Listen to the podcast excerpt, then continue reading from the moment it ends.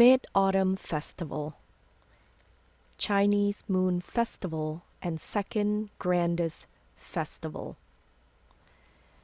The Mid Autumn Festival, or Mid Autumn Day, is the second grandest festival in China after the Chinese New Year's. It has name. It is named so far that it is celebrated on the 15th day of the eighth lunar month, which is always the middle of autumn season in China. It is believed that when the moon is at its fullest and brightest, also what we know as the supermoon, uh, this is the Chinese way of worshiping the moon and to appreciate of its beauty. It is a time for the family to have reunion. It symbolizes a reunion of family and they celebrate and where they share foods, joy, dinner, and best of all, mooncake. So uh, it's typically around September 21st. Um, it, it really depends, right? Um, with the uh, the the year. So uh, Chinese Mid Autumn Festival is celebrated again on the 15th day of 8th of the month in Chinese um, lunar calendar. So in Gregorian calendar, like I said, depends on which calendar you look at, falls between September or early October. Uh, this is where they do enjoy a day off, and the people usually take three days of holidays to enjoy this, to celebrate, and um, you know uh, the people in Hong Kong, Macau, and uh, Taiwan, Japan, Korea. Um, Singapore, Malaysia, some in Thailand, different parts of Southeast Asia do practice this uh, celebration as well. So, what do they actually do? Well, they appreciate the full moon for one. So, this is a tradition in the Chinese culture that every um, in in the festival at night, when it's at full brightest moon, and the family gets together and they have a big meal that they share. And some of the food that they share includes um, you know um, osmanthus wine which is type of flower osmanthus cake crab ducks taro pumpkins um, and of course they have pomelo that represent the moon itself. They they love to have crab to include this because the crab is kind of you know represent the water which is part of the creation myth. So um and uh, and of course you have the moon cake and the moon cake is just if you never had it you must try it. So there's a couple kinds. Um, you have the browned type of shells the, that's the pastry part. And um, sometimes they put like a, a red egg yolk inside. Sometimes it's uh, chicken or duck eggs depends um, and now they also have what they call snowy moon cake and which is uh, glutinous rice and kind of feels like a mochi on the outside. And it's all handcrafted and they make it fresh. So and because it's white glutinous uh, rice they they tend to add different colors to it and it's absolutely gorgeous and so delicate to to eat it. Now the inside is really fun. You they tend to use um, uh, mung beans the yellow beans and um, lotus seed that's my favorite. And uh, you'll have maybe walnuts sesame seeds and uh, anyway, it, these people just get ex- like exceptionally creative of what, what they can do with the, the paste on the inside. And of course, it always typically accompany uh, a fabulous uh, tea as well. So, um, and this is where the tea ceremony tend to accompany uh, when you eat the moon cake. So, how does the drink osmanthus wine work? Well, around the festival, uh, the osmanthus is always in full bloom. So this is a good time to drink the wine. And it's light yellow with strong osmanthus fragrance and grape similar to um, to the flavor, sweet and a little bit sour and soft. Okay. So the other things that they do is they hang the festival lantern, and this is where kids, especially children, I remember when I was a child, we were making hanging lantern on the stick and then you had to put a candle light inside and walk around. There's just something fabulous about that experience. But when you go to places like Hong Kong or Guangdong, which is the southern part of um, China, they hang the lantern everywhere, and it's just it's so romantic. If you never had that experience, I encourage you to try it. And so the other things that they they do uh, in the in the uh, f- during the festival is the fire dragon dance. Uh, for those of you who never seen it, it is just noisy and and crazy uh, time, and they do give out red envelopes where they put money in as a good luck. Okay, so red is a color of good luck in uh, in uh, China. So that's another color for um, for marriage color too, red and pink. So you'll see that.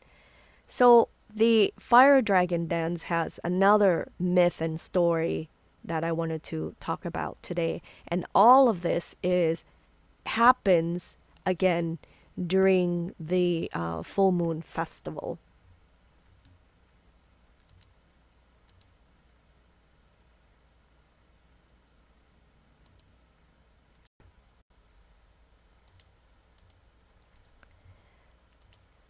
18 popular Mid Autumn Festival traditions. How do Chinese celebrate the Mid Autumn Festival? Since ancient times, there have been various Chinese Mid Autumn Festival tradition, including worshiping the moon, appreciating the moon, eating mooncake, enjoying osmanthus, and drinking osmanthus wine. There are 18 popular Mid Autumn. First one is have fun in the moonlight. On the night of the Mid Autumn Festival, people wear beautiful clothes to have fun in moonlight. They stroll in the street, appreciating the moon, talk and laugh with friends and family. In southern uh, Jiangsu, northern Zhejiang, and Shanghai, people also walk over at least three bridges in order to surpass all sufferings. Two, they worship the moon. The worship of the moon is a very old mid autumn festival tradition in China. People would set a large table facing direction of the moon with a table, uh, a tablet of the moon god, sticks of incense and red candles on it. Then add mooncake, watermelons, apples, red dates, plums, grapes, and other sacrifices. Then the whole family worship the moon in turn, praying for blessings when they say sacrifices, it's not where you know it's the guillotine here. This is uh, it's more like the accurate word for that would be an offering. So it's kind of like appeasing the spirits. Okay. Uh, three, appreciating the full moon. It's it's been said that the moon is closest to the earth and looks the brightest during the festival. Again, that's the supermoon when it's at closest to the earth. Therefore, since ancient time there has been custom of admiring the moon, the Chinese moon festival tradition have been formed in the Three Kingdom to Jin dynasty. That's around 220 to 420 ADs. So, but it was actually the Tang dynasty around 618 to 907 AD that they really appreciate the moon and made it popular into the court and for the regular folks. So I'm going to tell you more about a little bit more in depth the historical aspects of it. But we're going to move forward and read all the 18. Okay. So the fourth one, again, the, um, it's the moon cake. And this is where everybody's got to have a moon cake. So if you can't make it at home, then you go out and you buy these. And it, it gets to be exceptionally expensive. And they have to make it fresh um, you know, and they sell it right away. So it's not something that you want to keep overnight, like a donut, you know. And uh, it tends to be really beautiful because they'll have like some kind of molding and they'll make beautiful uh, flowers, you know, um, print out of it. So um, again, if you never had it, you gotta try the moon cakes, and it is seasonal only. Okay, so the other thing you want to do is watch the tide. When the when the planet shift, you know, with the alignment of the moon and the earth, it's going to affect the tides. Okay, so they do watch the tide uh, during this festival, and um, you know the people really do uh, get in touch uh, with nature. You know, when you observe the moon, you observe the sun, the stars, the trees, the water, the tides, the animals. This is a sign that these people um, practice what you call naturism. Okay, no, it is not a religion. It's just, it's part of their lives. You know, Earth is part of their existence. So, how can you separate that and put and divide people and nature as, you know, as a different religion? So, these people definitely know how to appreciate it in a whole new levels here. So, uh, the other things that they do is they make a, like I said, the hanging lanterns. Um, they make all kinds of beautiful lanterns. They use um, paper. Some put um, like a candlelight, and and it just kind of flow in the sky, and they make wishes and things like that. Okay, um, and of course the type, the colors, the shapes all depends on where you are from, and you know they they definitely get really creative uh, to decorate the um, the lanterns, and they use bamboo um, papers or sticks because it's very light. And uh, I've done it before, and it's just again, it's a family affair for sure to make it. Um, the fire dragon dance, it's very very interesting if if you never seen one, and it's um very popular in Hong Kong. Uh, from the 14th day of 8 lunar month, it's held in Tai Hang area of Causeway Bay for three consecutive nights. The fire dragon is made of pearl grass, which consists of 32 sections and being more than 7 meter long in the whole. The fire dragon is inserted with longevity incense. On the night of the event, the undulating fire dragon dance under the light together with drum music that makes the street in in the street of busy people and it's very lively and it's again noisy and crazy and we'll go more into detail that later. So the other thing is they there's a story about the uh, lord the rabbit. So i'm just going to briefly tell you about that story. So this is dated back at the end of the ming dynasty okay? In the um, Qing dynasty, the Lord Rabbit became the mid autumn festival game for children and is made of mud with human body but a rabbit head. It's either sitting or standing and riding the beast. Among the midsummer, the mid autumn festival tradition of Beijing worshiping the Lord Rabbit is actually more like a game, so it's called Play the Lord Rabbit. Okay? So again, they get really creative and um, I tell you the story of how the bunny, the rabbit, comes about. Okay, so again, the um, nine appreciating osmanthus in full bloom during this time when they have the wine with the family, and um, so they do appreciate smelling, looking at it, and also tasting the wine. So the other thing that's interesting is depending, of course, when you, where you are, and eating a snail. Yes, it's like escargot. Now, don't freak out. This is not your garden snail. Their shells are much harder, and this is um, the snail that they gather from rice field. So you can imagine uh, the rice field is, you know, it's well taken care of. It's not like you know, just any farming. They really do take care and organize the bed of their rice field. So, you know, sometimes they they they get these um in the French if you want to be fancy, it's escargot. They're snail.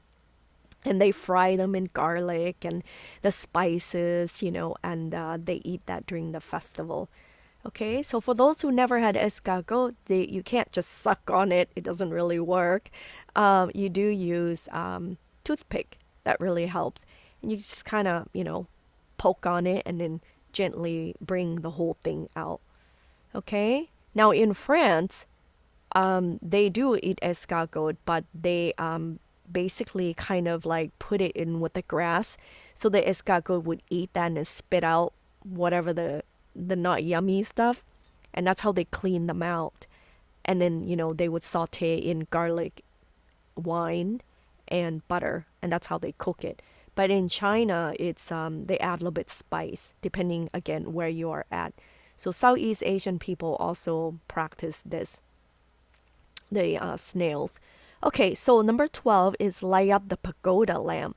So the pagoda lamp is a little bit different, right? Because it's it's I'm sure it's a lot bigger, and um, it's much more sim- um, popular in southern China. It's usually piled up with uh, rubbles collected by children, and the villager in uh, Shu uh, used the tiles to form seven-level pagoda in the wild and made bright lamps surrounding it. So children in Guangzhou light up the tower lamp made of broken tiles. That was kind of fun. And the other things they do is uh, burn incense in the gauge box.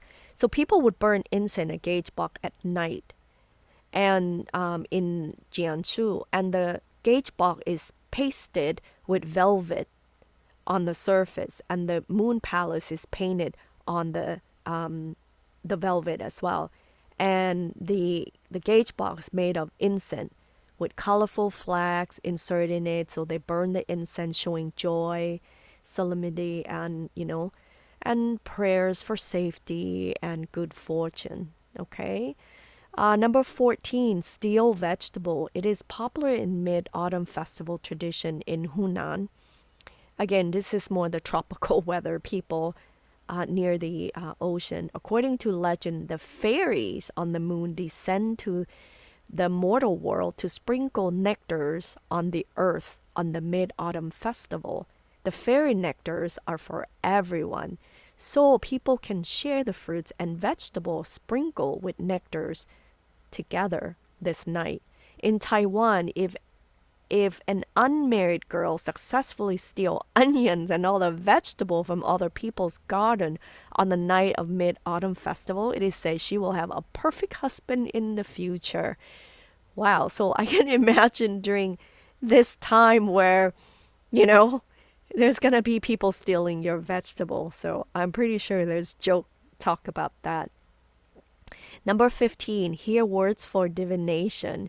It is in uh, during this time tradition in ancient time that girls wanted to have good marriage. She burns incense stick, made a wish, and asked the gods to tell her the direction she should go to hear words. Walking towards the direction given by gods, she would remember the first words she heard by accident or overheard and went home to define their meaning. If the words she heard were about eating sweet cakes, flowers in the bloom, or the full moon, it is meant a good fortune on marriage. Number 16, throw a handkerchief to select bridegroom. This is a romantic mid autumn festival tradition. In some area of Fujian province, a colorful stage is set up at the night of mid autumn festival which is decorated like a moon palace. Some unmarried girls would put on mid autumn festival clothing and dress as a Chang'e, the fairy living in the moon palace. Each girl has two same handkerchiefs, and they would throw one to the audiences. If a guy not um, got a handkerchief, he would be allowed to go onto the stage to return it. If the two with the same handkerchief like each other, they can make friends, even get married later. Boy, that's a great way to do um, matching. 17. Send melons to wish the receiver a baby. In Hengyang, uh, Hunan province, anyone who has been married with no children would receive melons sent by neighbors on the mid autumn festival. It is said that if the wife eats the melon, she will be pregnant soon. But in ancient time, they stole the melon in advance to have a series of ritual, then sent the melon to the relatives who had no children on the festival. Well, I can imagine. So the watermelon is full of water and you can definitely put um, it can retain a lot of verbal codes during the rituals that they perform i could see that how and also the shape of the melon you know it's like shape of the moon that can retain the um, fertility codes i would say with all the well wishes and uh, given to the the couples that do not have children. And by the way, having children doesn't not take the wife. It takes actually both parties to make that happen because the spirit has to come through. Okay, 18. Pray for a good marriage and bathe in the moonlight.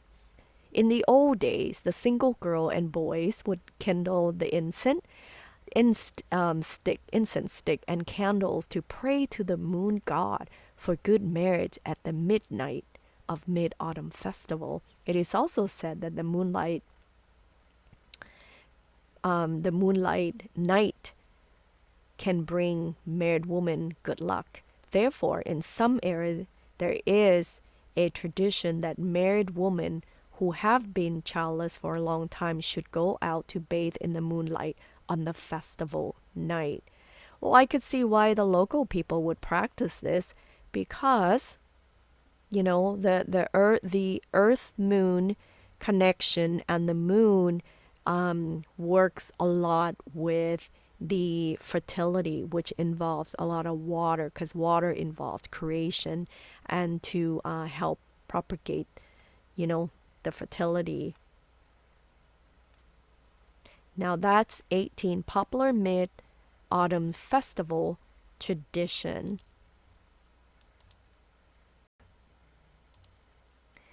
Six most well known legends about Mid Autumn Festival. That's the Moon Festival. The first one is Chang'e, flying to the moon. Chang'e is a woman, by the way. Flying to the moon is the most widely told mid autumn festival legend. It is said that in ancient times, Ten suns existed in the sky, and the extreme heat made people's lives very difficult. It was the hero Hu Yi who, using his great strength, shot down nine of the ten sons. Later, Hu Yi married a beautiful and kind hearted woman named Chang Chang'e and lived a happy life. One day, the Queen of Heaven presented Hu Yi an elixir which, if took, would help him to ascend immediately to heaven and become a god. Hu Yi took it home and asked Chang Chang'e to keep it. Unfortunately, a villain named um, Peng Peng Meng got to know this, broke into their home, and demanded Chang'e hand over the elixir while Hu Yi was out hunting. In a moment of desperation, Chang'e swallowed the elixir. Reluctant to leave her husband, Chang'e tried her best to fly to the moon, the nearest place to the earth in heaven. Hu Yi missed each Chang'e a lot, so on the day of the full moon, he placed the tables uh, food that Chang'e liked. This custom was later followed by folk people praying to the goddess Chang'e for good luck and gradually form the Mid Autumn Festival. Second, the Rabbit in the Moon story. In the Mid Autumn Festival, Rabbit story goes about the three immortals reincarnated themselves into three poor people and begged food from a fox, a monkey, and a rabbit. The fox and monkey both gave food to the immortals. However, the rabbit did not have any food. It then said to the immortals, You can eat me, and jump into the fire. The immortals were so moved by the rabbit and sent it to the moon to become an immortal jade rabbit. Ever since then, the Chinese jade rabbit stays in the moon palace to accompany Chang'e and compound immortal medicine for those living in the heaven. This is the rabbit in the moon legend, also known as jade rabbit stories. So if you need to have some good luck charm, then you can have the jade rabbit like a jewelry that you can carry on on you. So it's very cute too to have around. So number three, Wu Gang chops the tree. This is another well-known mid-autumn festival legend happening on the moon. So long time ago, there was a man from uh, Qi Qi He of Han Dynasty. That's around 202 BC to 220 AD and he once followed the immortal to develop himself and became an immortal too. However, when in heaven, he made a mistake and was banished to the moon to chop the laurel tree. The laurel, the laurel tree growing in front of the moon palace was very flourishing and tall. Each time Wu Gang chopped the tree, it grew back immediately. This happened again and again and again, and the tree was never to be able to cut down. The endless, arduous, hard job was a punishment for Wu Gang. If you look carefully at the moon in clear nights, you can see a black shadow on it, which is said to be Wu Gang chopping down his laurel tree. Number four, Li Luanji roaming on the moon palace. According to the Chinese Mid Autumn Festival legend, Li Luanji, an emperor of Tang dynasty around 618 to 907 AD, a Taoist master and a Taoist priest were appreciating the moon in the mid autumn festival. Suddenly, Li Luanji raised the thought of visiting the moon palace, so the three men flew up to the moon by clouds and planned to roam in the moon palace. However, there were guards in front of the palace, and they were unable to enter. But at this moment, Li Luang, Luangji heard a song sung by the fairies, which was pleasant, lovely, and moving. So, he was good as a musician, so he remembered the melody deeply in his heart. After going back, he recalled the melody and composed a song which is still famously played today. It's called The Melody of White Feathers Garment. You can find that on YouTube as well. It is just absolutely a beautiful piece, especially when it's played with a pipa or maybe a guqin. Okay, number five, Del Chun worshiping the moon. Del Chun was a singer living in Minister Wang Yun in the late Han Dynasty, that's around 202 220 AD. She was extremely beautiful and charming. Seeing the royal court was manipulated by the traitor ministry Dong Zhuo, she worshipped the moon and prayed for peace in the midnight. If you know anything about this minister, he's um he wasn't quite smart, but of course, every one of them always have scheming um, plans to overtake, you know, the um, the emperor court. Of course, he killed his own general, so who basically, you know, will follow him to the edge of the earth, but he had him killed. So unfortunately, so this is the time where uh, the three kingdom was trying to be uh, uh, united. Okay, so you can see the the the um, the trauma of the people during this era, just war, war, war. Okay, so um, Chang'e, the beautiful goddess living on the moon, felt the inferior of her beauty and then hidden behind the cloud. Since then, Del Chang was widely known for her beauty, even superior than the goddess Chang'e. So, a beauty contest. Okay, so number six, the last legend. uh, Zhu Zhuangzhen and the moon cake uprising. Oh, you guys will like this. Have you ever heard any um, cakes that created a, a history, a riot in the political scene? Well, yes, only in the Far East, in China, of course. So, um, in the Mid Autumn Festival legend, and this is really it really did happen during the late Yuan dynasty. Okay, if you know anything about the Yuan dynasty, that's the Mongolian. So um, this is about 1271 to 1368 AD. Okay, this is way after the uh, Tang dynasty. So you will see the per- the spelling as T A N G, or you call it Tang dynasty, but it, it's pronounced Tang um, Tang dynasty. Okay, so people in many parts of the country would just can't bear the cruel of the government, and so they rose in revolt. Zhu Zhuangzhen, founder of Ming Dynasty around 1368 to 1644 AD, united the different resistance forces and wanted to organize an uprising. However, due to strict search by the government, it was very difficult to pass messages.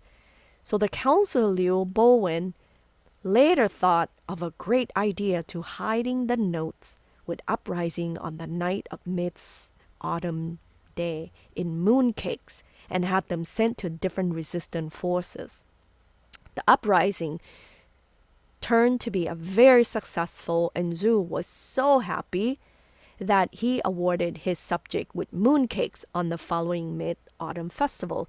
Since then, eating mooncake has been a custom on this festival.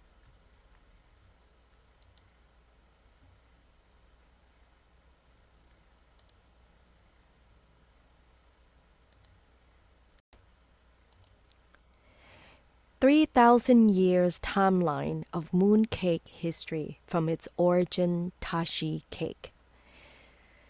Mooncake history in China can be dated back to over 3,000 years.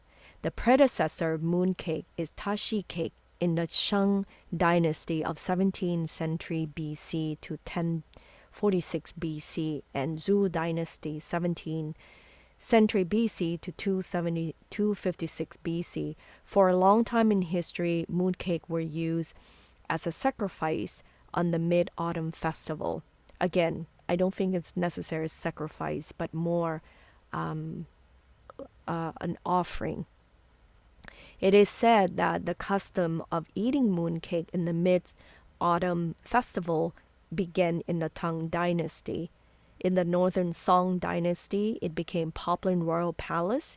In the late Yuan Dynasty as well, it has been spread widely to the folks in the Ming and uh, Qing Dynasty and it has become a common dietary habit of the Chinese people till today. So let's take a look at the origin of the mooncake. According to the historical records, in Shang and Zhou dynasty, in China, there were tashi cake in Jiangsu, in Jiangsu and Zhejiang province. At that time, tashi cake were made to commemorate Wen Zhong, who invented the cake, which was thin in edge and thick in the middle. It is predecessor of the mooncake in China.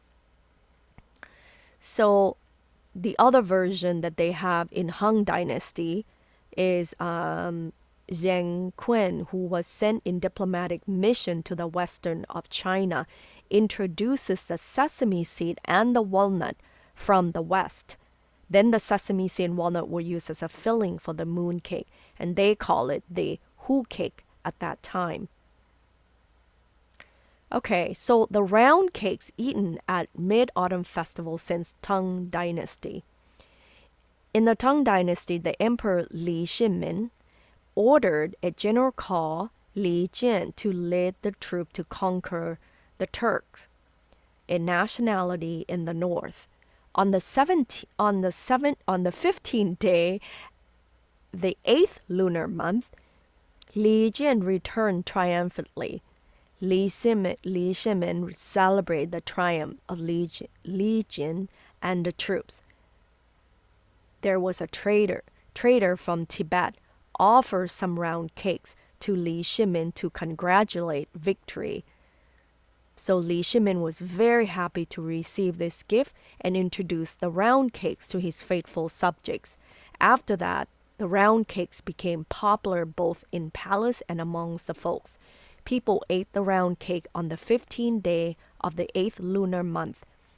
In mooncake history, um, the concubine um, Yang Yuhuan of the later Tang Emperor Li Longji, Luangji, it is said that Yang Hu named the round cake as moon cake.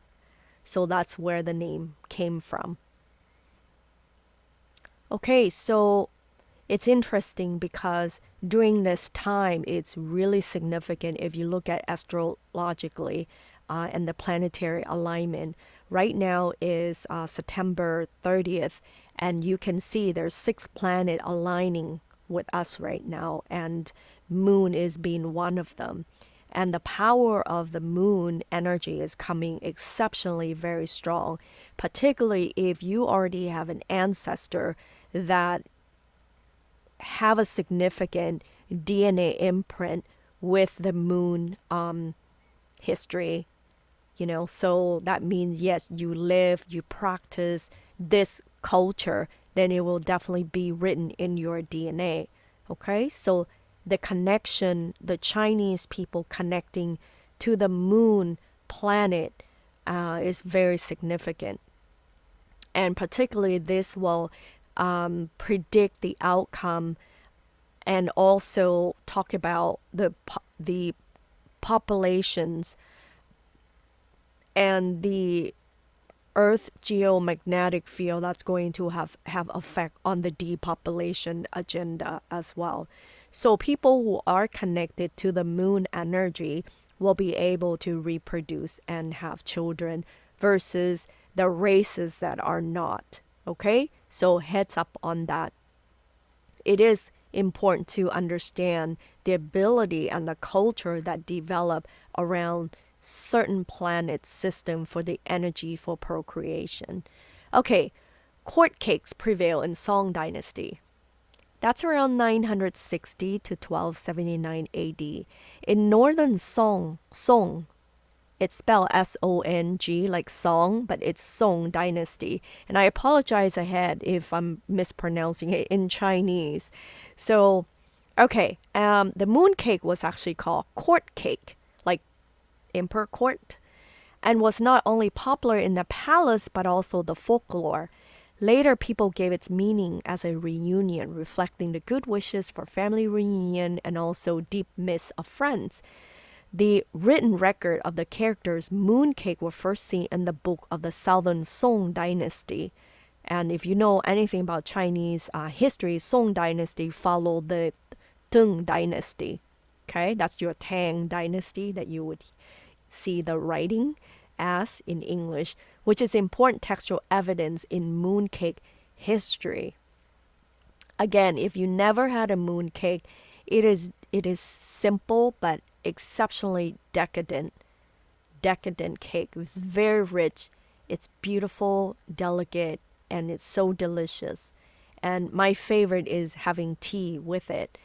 And I've yet to experiment with osmanthus wine with that. Okay, so mooncake uprising. Okay, you already uh, know about the uprising. Um, how that's during the Yuan dynasty. So follow that. Then you have the Ming dynasty. Okay, it got more popular later on in 1368 to 1644 AD. There's a detailed record of mooncake from the Ming dynasty. Okay, and again it celebrate same thing family reunion eating moon cake you know. They made records of this folks you know. So these people um race are exceptionally intellect very intellectual um, beings because they have the capability and understanding to make sure that they uh, record things um, from the objective point of view rather than just subjective. And they make record of things as if in from a scientific perspective. Okay. Uh, homemade mooncake are essential during this um, Qing, King Qing dynasty. Um, that's around 1644 to 1911 AD. Um, again, documented, very well documented about this, and it is homemade. They even have books that teach people how to make this moon cake. Basically, simple flour, nuts, sugar, lard. They use lard back in those days. You know, it's not like um, they use butter. Okay, so um, today in the 21st century, mooncake gets to be again exceptionally extravagant and it gets exceptionally very expensive as well. So I do hope that you get to enjoy this luxurious, extravagant mooncake and enjoy it with your loved ones, friends, family, and be sure to have a beautiful, lovely tea ceremony to go with that and uh, osmanthus tea, um, wine as well. So I do hope that you enjoy. Custom of ethnic minorities on Mid Autumn Festival. The ethnic minorities in China celebrate the Mid Autumn Festival like the Han Chinese. While some offer sacrifices to the moon, appreciate the moon, and eat moon cakes, others celebrate the occasion in their own ways. The Dai nationality is one of the ethnic minorities that make offering to the moon. They include games like uh, pheasants, fish, and round glutinous rice cake. The whole family worship the moon to devotion, after which they enjoy delicious food and appreciate the bright moon. The most typical mid autumn festival custom of Zhuang nationality, on the other hand, is the invitation of the goddess from heaven on that particular night. A sacrificial table is set at the edge of the village or in an open place where offerings and burning of incense are made. A bamboo or a tree branch about 13 inches is placed on the right side of the table where the goddess is supposed to descend to earth and return to heaven there are four stages to the activity. So during this time, this is where one of the two women will play the part, the goddess, and they will have, um, you know, invite to descend to the earth. Then they singing between the humans and the goddess, and also divination and fortune telling by the goddess, and finally sending the goddess back to heaven. Um, the other ethnic, I wouldn't, that's not ethnic group, but these are the Mongolian. Um, the um, what they do during the moon festival is um, they would ride horses in the moonlight all the way to the west where the moon set. It is called chasing the moon, and they do not stop until the moon set on the horizon. Now in Tibet, celebrate the festival by seeking the moon along the river or more specifically, the moon's reflection.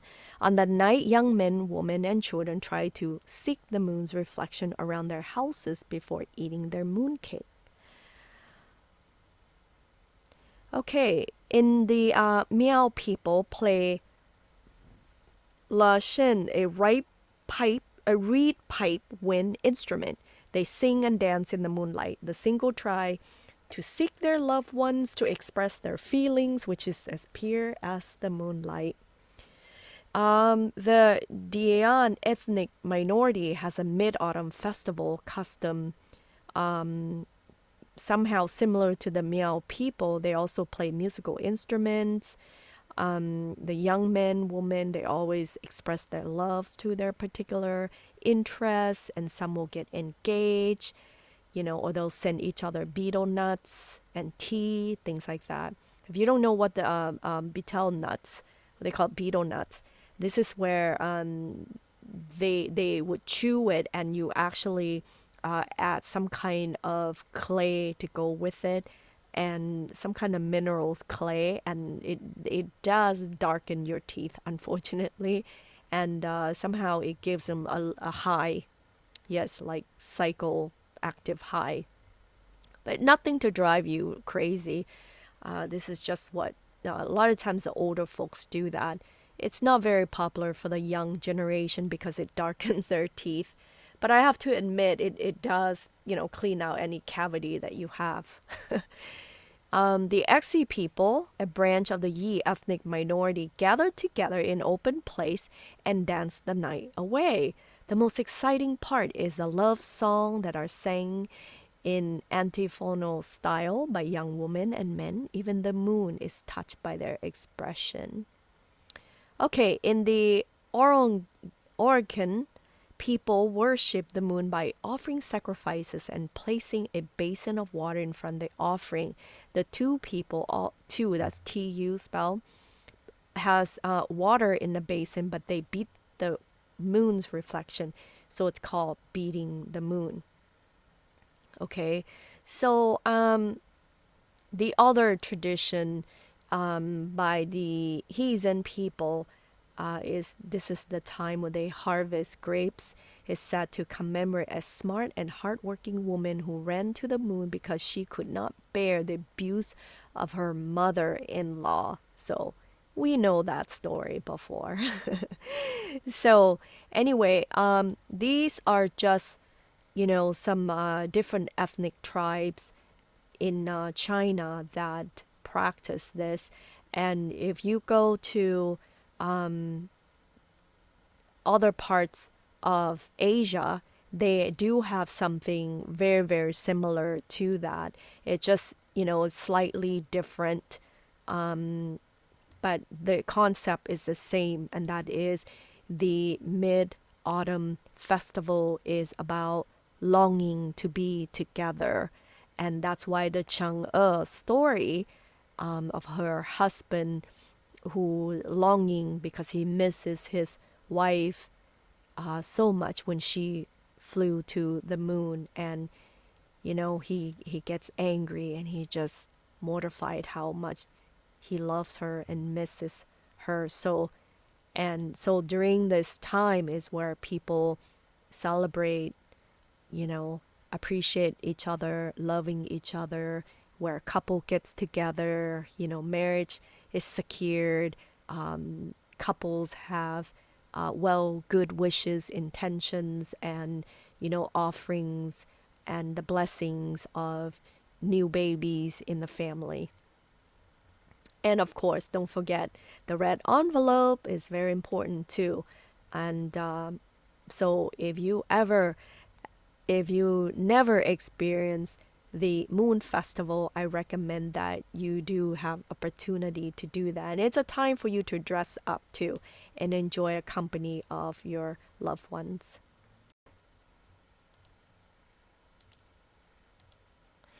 Chu Goi or the man in the moon.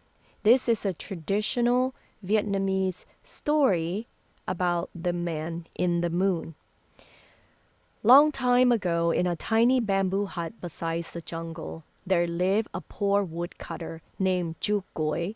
He had lived every day of his life cutting small trees in the woods and gathering dry stick to sell as fuel in the market. He then would tie the woods and stick up in bundles and carry them home with a long wooden poles he uses to hold the bundles on both ends, which he would balance on his shoulder. Because Chukoi is poor and had no money to buy himself an ox and wood cart, he carries the bundles all the way to town and to the market by himself. One morning, as he was gathering stick in the woods, he spotted three tigers playing among each other. He took he looked around and learned that the three cubs were left behind alone by their mothers to hunt for food. Desperate to make some money to buy himself an ox, Chugoi planned on catching one of the cubs and sell it to the market. Slowly he laid down his bundle of stick and creep behind the fallen log. While waiting for the chance to grab one of the playing cubs, the youngest one accidentally rolled right next to him. Quickly, Chugoi grabbed it and by the back of its neck, careful not to be bitten and scratched as the cub kept on squirming. The two other cubs saw what happened to their brother and scamped and scampered away in fear. Thinking it was safe to go, Juguai started to head out of the jungle. But before he was even able to take a few steps, he heard a great, loud roar from behind. Then Juguai turned around. He was startled to see the mother tiger. As quickly as he can, Juguai climbed the closest tree he could find, still with a cub in his hands. But as he was making his way up to the tree, the cub managed to struggle free from his grasp, fell and landed hard on the ground. From atop, Juguai watched as the mother tiger, as she approached the old twisted banyan tree growing near a bubbling stream. She tore off a few leaves from the tree, chewed them up, and placed the leaves on the cub's head. To his amazement, the baby tiger jumped off his feet and started playing with his brothers as if nothing had happened. The mother then led his, her cub to the deer she hunted earlier, and everyone went to eat it. Then the tiger left. Then the tigers left. Juguai came down from the tree. Because of the curiosity, he went to the ancient banyan tree, plucked few leaves, and smelled them. He found that they don't smell any different from any other banyan leaves. So he thought that the cub may have just been stunned and that the banyan leaves had nothing to do with its quick recovery.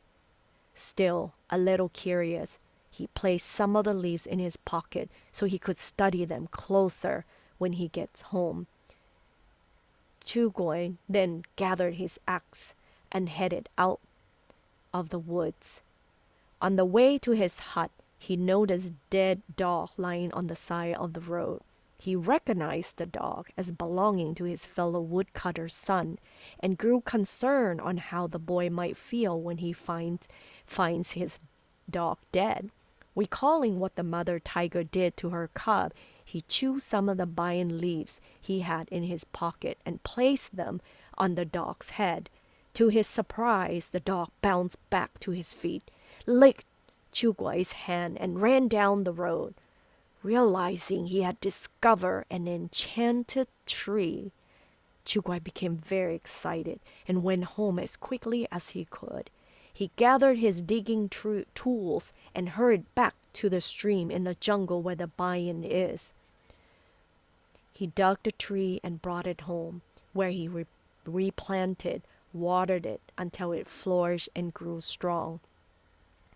Weeks had passed, and the Tet was nearing. Juguai prepared to set off to town bringing bundles of wood, tree branches with delicate pink peach blossom and some bright yellow hoa mai flowers, hoping to sell them, hoping to sell them in the market as people are busy making preparation for the Lunar New Year celebration. For him, this is one of his favorite times of the year as people are all friendly and joyful. Finally, he reached town. But instead of finding cheerful faces and busy street full of children playing expected every festive season, the street were silent and were filled with sad faces. Curious to know what's going on, he approached an old man who told him about the daughter of the great lord from the east who owns most of the land in their re region. She is known for her great beauty and special love for flower and nature.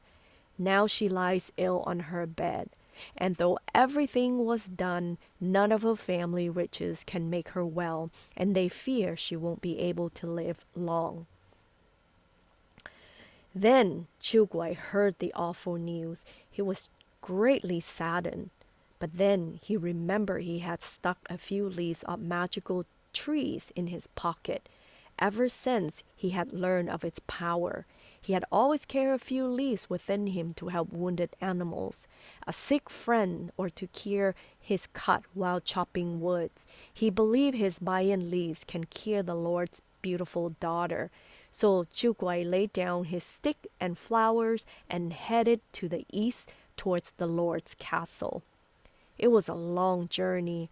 and it took him a whole day to reach the east. He also walked the stair towards the castle gates, and then he finally reached the top. It was tired and covered with dust.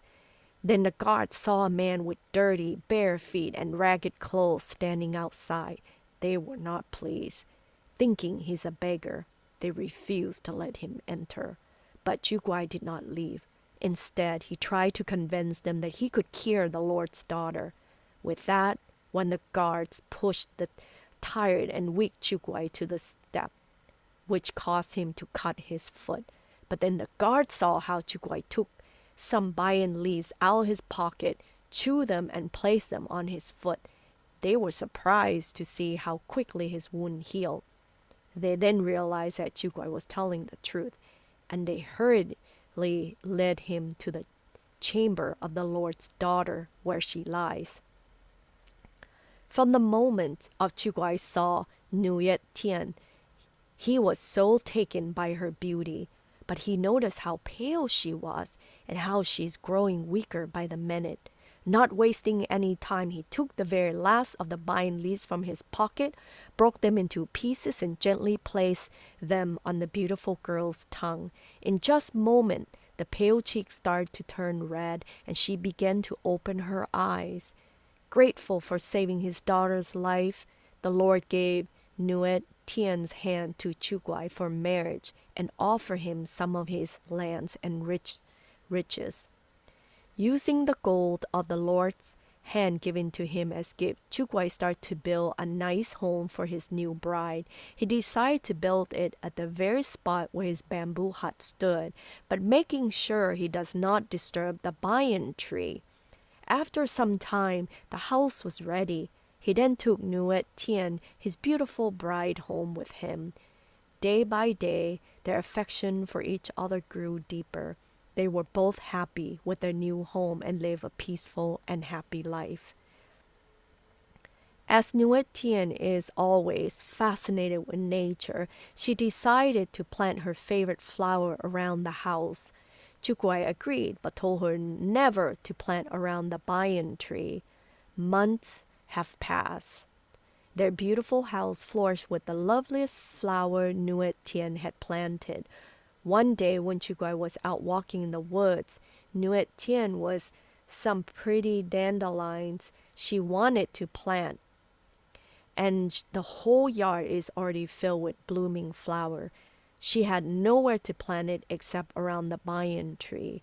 Thinking her husband would understand as long as she ha- doesn't hurt the tree, she carefully dug around the banyan to plant the dandelions. But her shovel slipped and accidentally cut one the root of the banyan. To her surprise, the tree groaned loudly in pain, which made her jump back and scream from fear. The tree, which was in pain, swayed its body from side to side, pulling its root one after another, and started climbing into the evening sky where a full moon was rising. Guai heard his wife scream from afar and started running back from the jungle. But just before he reached his house, he saw his precious tree pulling its last root from the ground. He quickly grabbed the root and tried to pull the tree back, but the banyan tree was too strong for Chu Guai and continued to climb up the sky as the young man continued to cling to its roots. As the tree continued to soar upward, Guai still holding on to it, looked below and saw his crying wife looking further and further as the courtyard and his house looked smaller and smaller. He then saw the whole village appearing like cluster of dots as the tree went up and up past the sky, the stars, and eventually stopped when they reached the moon. Then the banyan tree sank its root into the gentle, glistering moon dust. There the tree stayed and settled. Years and decades have passed, Guai continued to sit under the banyan tree, looking below the earth, constantly wondering how to get home. Up to this day, every time someone looked up the moon, they could see a tiny figure of a man sitting under a tree playing the flute. Sadly, it is Juguai still counting the days and years as they pass by, wondering if he would ever get back to earth and forever longing for his wife Nuit Tien.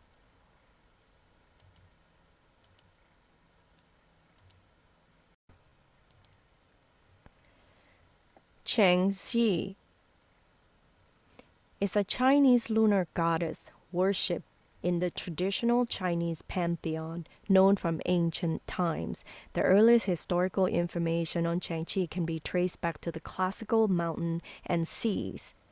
She is the wife of Di Zhen and the mother of 12 moons. The earliest known mention of Shangqi is made in the mythic text, the Canon of the Mountain and Seas, romanized as Shan Hai Jing. A single line in its read, the Emperor Zheng married Changxi, who gave birth to the 12 moons. The god of the eastern sky, Di Zhen, had 12 wives, including Shangqi, who was regarded as his first wife, Qi, Qi Her, western counterpart, while Qin Her, Qi Her gave birth to sons. That's not male sun. This is the pl- the um, planet sun. Qin He bore 12 unique moon daughters that would completely a full journey across the heavens every day. She bathed her children in a water pool, described as an important early goddess, and her significance amongst the deities gradually waned, and she was eventually demoted to a minor position. Together, she she her and Shangxi are a representation of yin and the yang symbol that you know of today. And their their ten sons and her twelve moons um, represent in Chinese solar and lunar calendar respectively. Um, Changhe is often confused with fellow lunar goddess uh, Chang'e. So there are differences. So this in the canon of the mountain and seas is actually much older than Chang'e story in itself.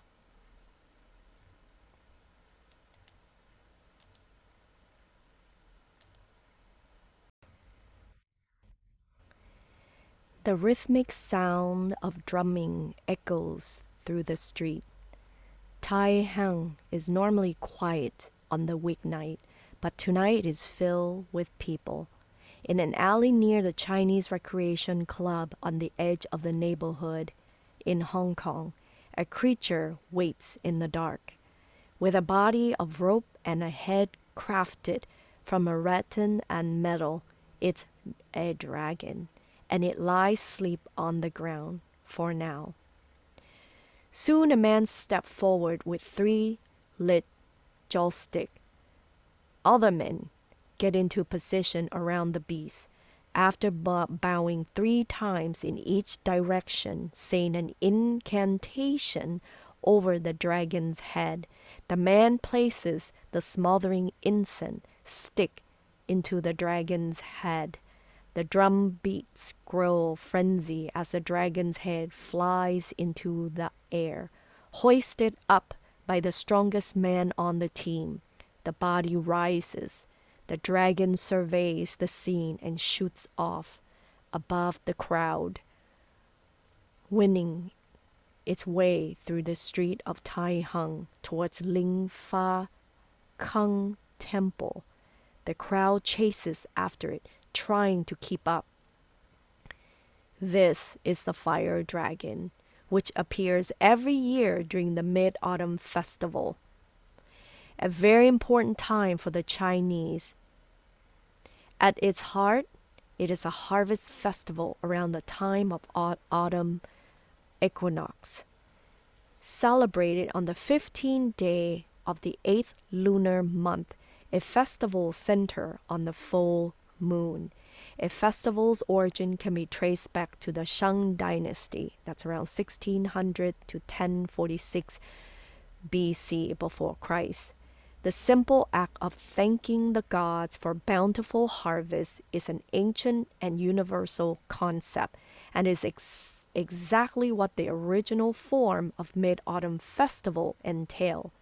During the Tang Dynasty, a festival became more popular and moon gazing started to become an important feature of the celebration. At first, the emphasis was on gathering the family together and admiring the moon as it was a mystery and profound cosmic phenomenon. Ancient Chinese people believed that the moon was a source of life for plant, so the association of the harvest festival and the moon was obvious. Traditionally, only women worshiped the moon, as their monthly cycles were linked to its phases. As the festival continued to develop, a universal form of moon worship began to merge into the rituals. One particular moon deity, the ancient goddess Chang'e, was become has become the most important over the centuries. The goddess has been in the Chinese pantheon since at least the Qian dynasty.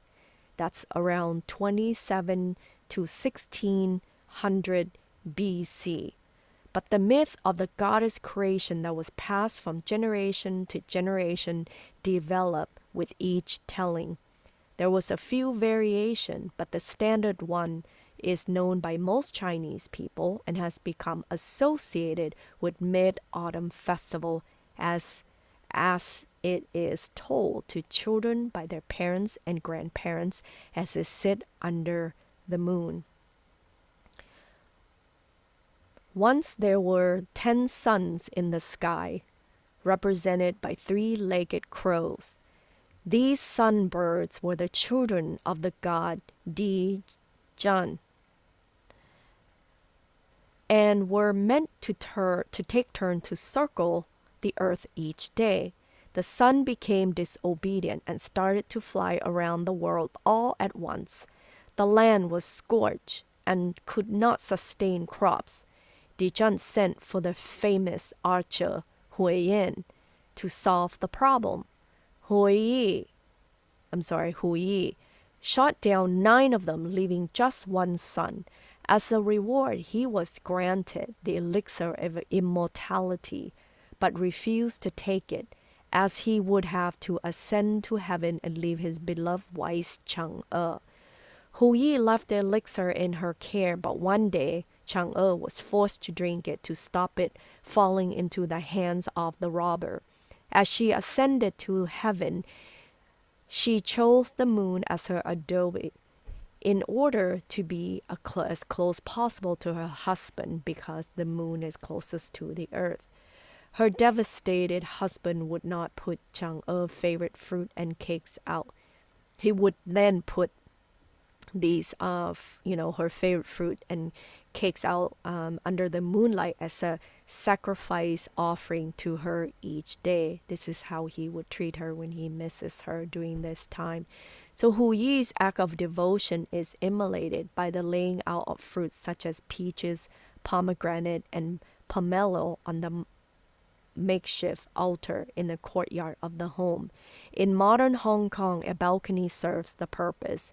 The offering and eating of mooncake is the most well known tradition.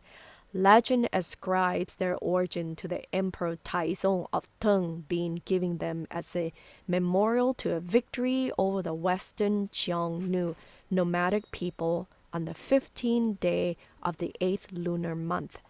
As this was the mid autumn festival, he dedicated them to the moon. Historically, they were more likely popularized during the la- later Song dynasty. The osmanthus flower is also associated with the festival as it was believed to grow on the moon.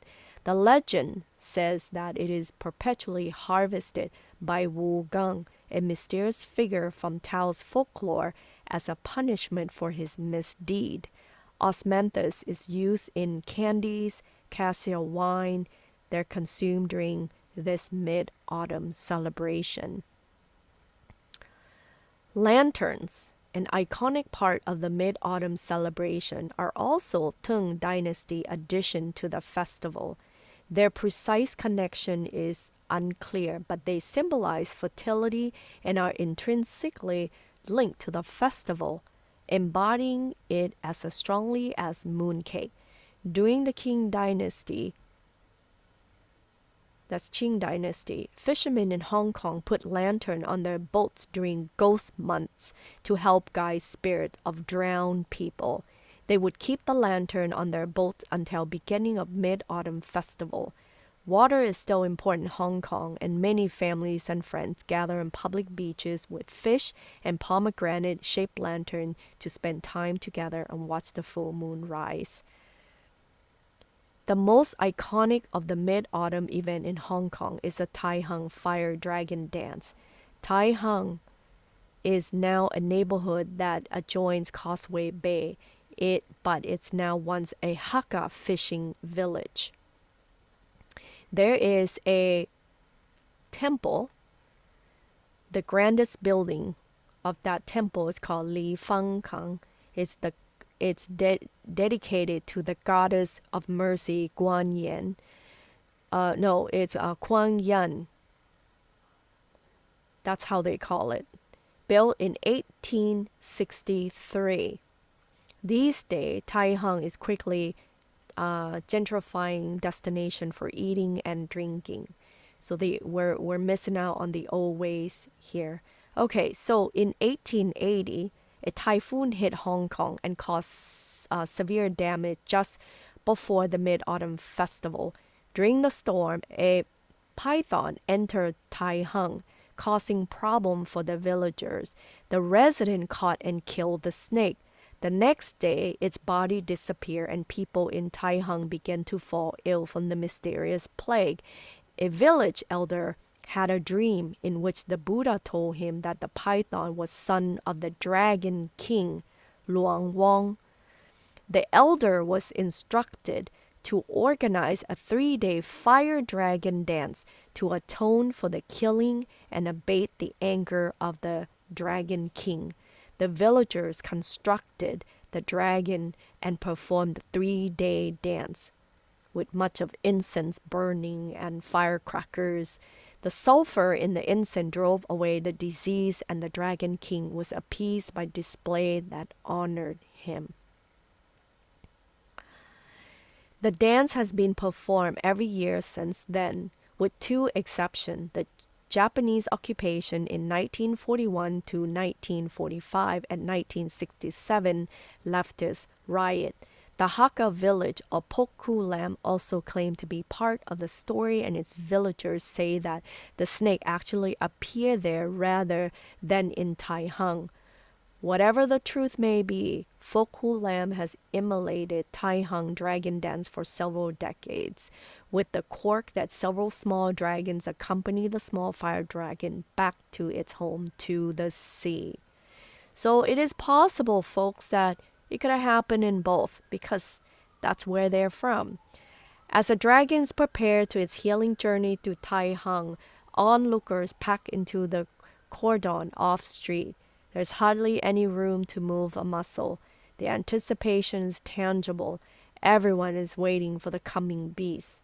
Police officer watch over the crowd, keeping everyone at bay behind police tape and rope cordons. The main street of the village, Wun Sha Street, is almost impossible to reach, so most people wait the dragon along the other parts of its traditional route. So, this is how the fire dragon is being portrayed through the street in Hong Kong. It is a mixture of amazing gods, myth, mythical creatures such as the dragon that we all have to live together and by doing a sacred ceremony to appease the gods during the mid autumn festival. So I hope you enjoy this story and enjoy eating the moon cake and don't go out offending any gods. Lunar traditions of the first Australians. The moon's movement and light informs knowledge of the land and harvest across the continent.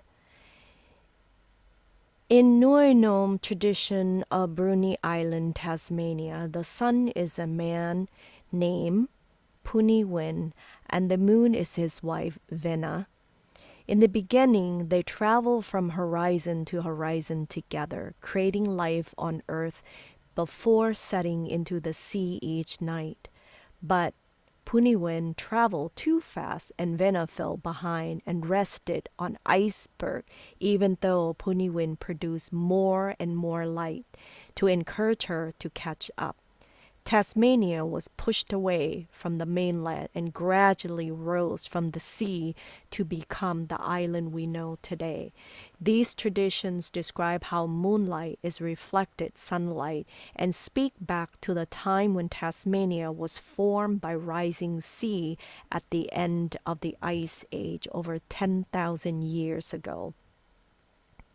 The moon and its phase feature in many dreaming stories across Australia, describing the intangible relationship between moon, sun, and earth.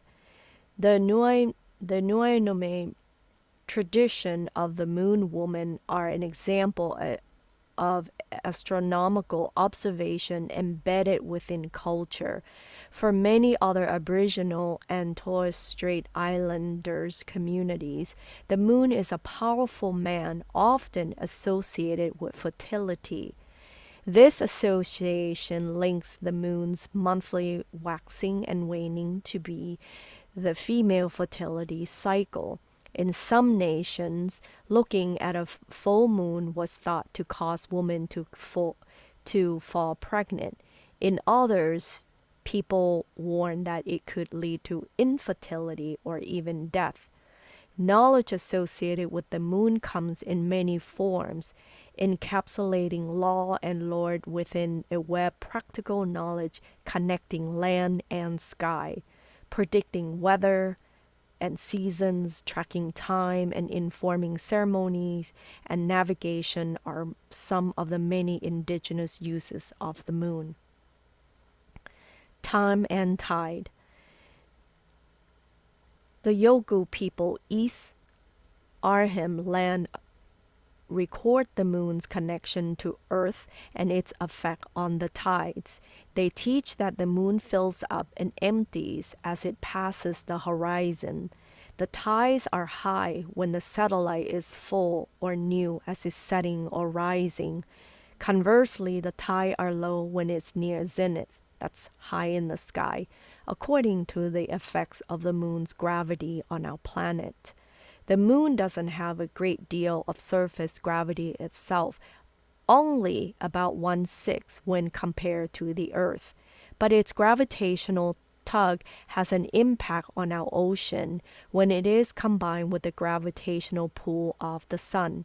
The Earth's center of mass is drawn by a tidal force, creating bulges on either side, making our planet slightly ovate, like a football. When the sun and the moon are aligned together, we get spring tides. When the two bodies are perpendicular to us, we get neap tides. Meriam Man William Burrow from Eastern Torres Strait teaches that the good time to go fishing is during a quarter moon. Neap tides occur when the tidal amplitude, that's the difference between the high and the low tide, are the lowest.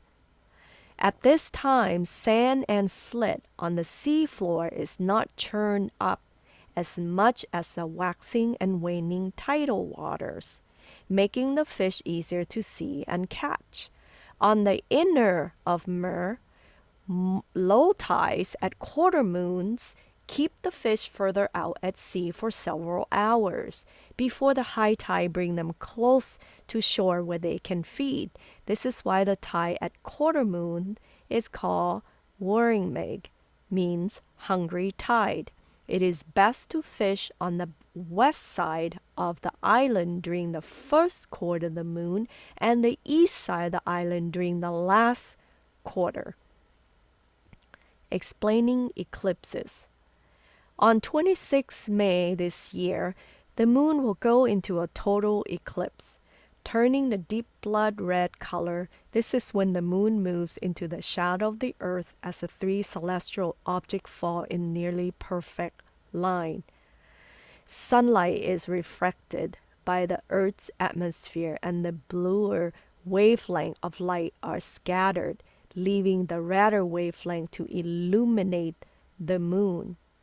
These transient phenomena have a variety of meaning to traditional knowledge system. A lunar eclipse is often seen as a warning. In the western Torres Strait, lunar eclipse is called Merpal Mari Patanu, meaning the ghost has taken the spirit of the moon.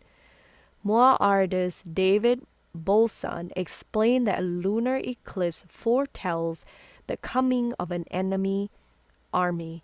During an eclipse, the people hold a special ceremony naming the island in the region until the eclipse ends. This tells the people from where the enemy will come. In the eastern Torres Strait, a lunar eclipse is called Memnibdi, meaning covered moon, in the Mur- Meriam-Mer language of the Papua, of the Papua language of the eastern island. Solar eclipses are also well known, despite only occurring from a given location every few hundred years. Cultures across Australia, such as the Yo- Yolngu, teach that the eclipse occur when the sun woman and the moon man are in embrace of love. On October 21, September 1922, astronomers on the coast of South Australia were observing a solar eclipse to test Einstein's general theory of relativity. The local Wirangu shared their knowledge of the eclipse with them, explained that it was caused by the hand of a spirit man named Malmu Wadi, who covered the earth for the privacy of a sun woman and moon man while they were guri ara, that means husband and wife together. The Gej Tokia Moon Dance.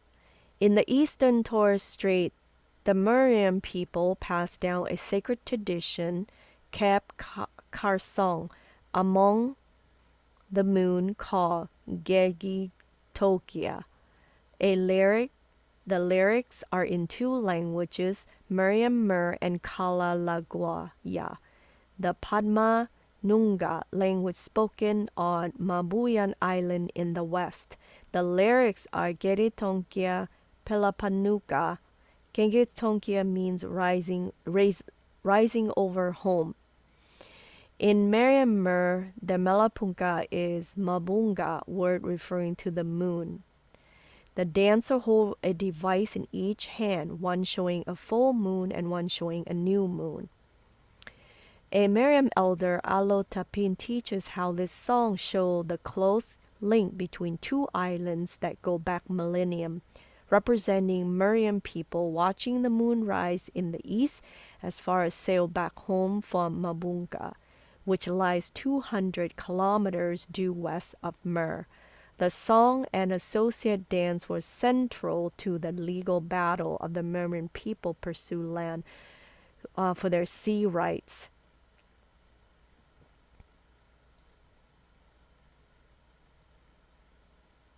Halo effects. Forecasting the weather is essential for life, gardening, hunting, traveling, or caring for country. First people have developed substantial toolkit for accomplishing this task. These tools are multifaceted and combined to make a more accurate prediction, just like weather forecasting algorithm used by meteorologists. One key indicator that rain is approaching is the appearance of the halo around the moon. In Gamma tradition, a lunar halo is a sign of rain or bad weather. But how soon it will come depends on different characteristic of the halo. Elder teaches us to count the number of the star within the halo. If few or none are visible, rain is imminent. If you can see several stars in the halo, rain must not come for days. If at all in the Torres Strait, elders say a halo is the moon man building a hut to keep himself dry as rains are coming. Moon halos are a type of transient optical phenomenon in which a large ring appears around the sun or moon. They commonly form when wispy cirrostratus clouds are present. Light passes through the ice crystals suspended in these clouds, which acts like prism. Clouds situated in the upper troposphere, that's approximately 10 kilometers up, where the temperatures are approximately minus 55 Celsius, provide perfect condition for these ice crystal to form. Similarly, if temperatures are low enough, hexagonal ice crystal can generate close to the Earth surface, a phenomenon known as diamond dust. These crystals form in low fronts, which typically bring rain. If humidity is high, the water will condense and fall as rain. If conditions are dry, it is unlike this is unlikely. Gomeroi people observing a hazy halo with no visible star, know the air is humid, signaling impending rain. Other characteristics observed include the moon's position to the halo, center or off center, the presence of two halos or other optical phenomenon that signal different atmospheric condition. In the Tiwi Island north of Darwin, the people hold a special yam ceremony towards the end of monsoon season. The Kulama ceremony is a time for initiation, yam harvesting, and other important events. It is signaled by the presence of a golden halo around Jabara, the moon man. During the ceremony, a special yam is prepared in a careful manner, which takes three days. Otherwise, it is poisonous. This coincides with the time it takes Jabara to die, then come back to life. Cusp and condition. A crescent is the most common way people visually represent the moon. The crescent moon is caused when the angle between the moon and the sun is less than 90 degrees from our point of view. The points of the crescent moon are called cusp. The angle of the cusp in the sky changes throughout the year, and the Torres Strait Islander have long observed the orientation of the moon cusp and work out their relationship to seasonal rainfall. Meriam Elder Sager Pasi teaches that the cusp are pointing straight up.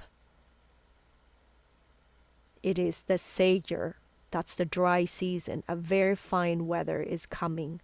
At this time, Cumulus clouds are seen in the sky, and white caps are visible on the waves as they crested in the ripple water.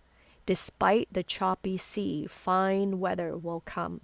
However, when the cusps are tilted at an angle, then cirrus clouds are visible and fuzzy region will form around the moon. The water looks calm and mere, flat, but bad weather the wet season is called the kuki is on the way.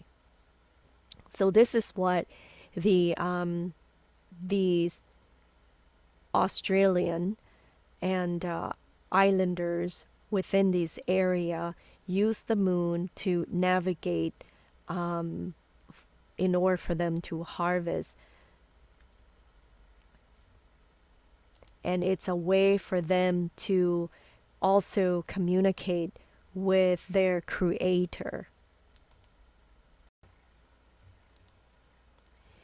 There is a story about Khonsu in Egypt, the god of the moon. A story tells of Ra, the sun god, had forbidden Nut, the sky goddess, to give birth on the on any of the 360 days of the calendar.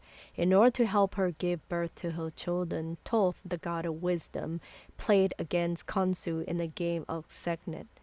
Khonsu lost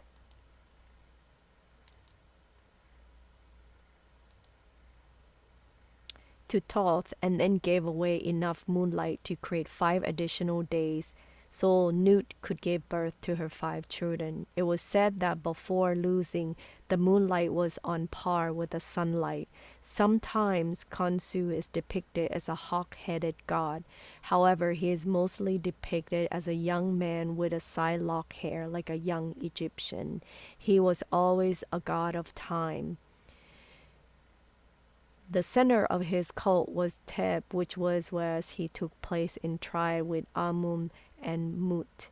Song Khonsu, Kong, Khonsu was also heavily associated with Thoth, who also took part in measurement of time and the moon.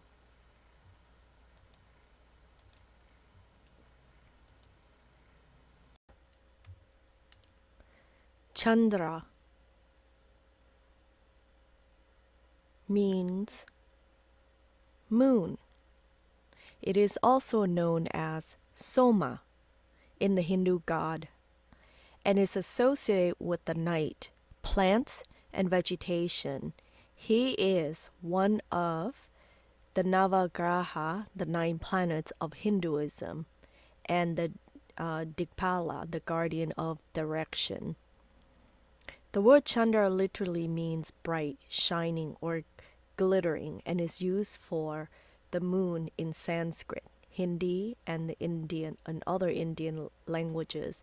It is also the name of various other figures in Hindu mythology, including an Asura and a Suryavanshi king. It is also a common Indian name and surname. Both male and female name variation exists in many South Asian language that originate from Sanskrit.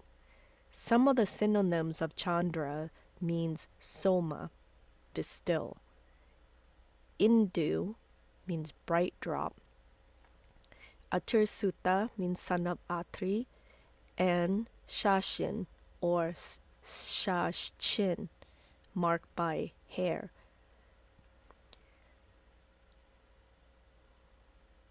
Soma Soma is one of the most common other names used for deity, but the earliest use of the word to refer to the moon is a subject of scholarly debate.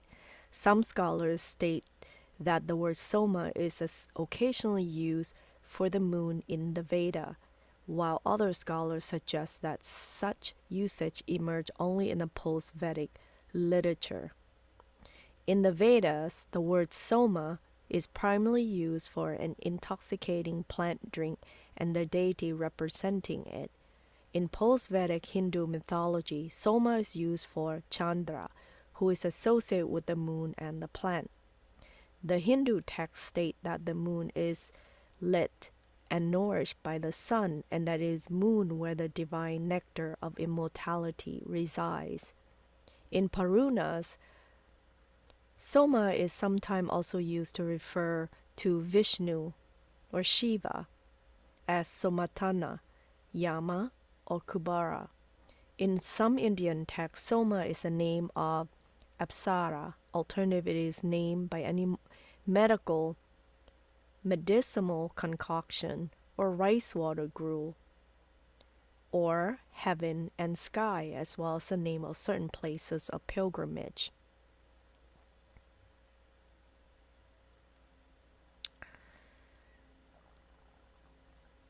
Soma is the root of the word Somavara or Monday in the Hindu in the Hindu calendar. The word Monday in the Greco-Roman and other Indo-European calendar is also dedicated to the moon. Soma is part of Navagraha in Hindu zodiac system.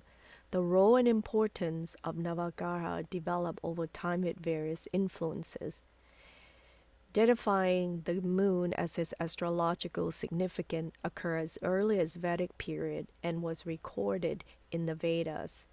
The earliest work of astrology recorded in India in the Vedanga Jyotisha, which began to be compiled in 14th century BCE. The moon and various classical planets were refer, referenced in the Atharva Veda around 1000 BCE.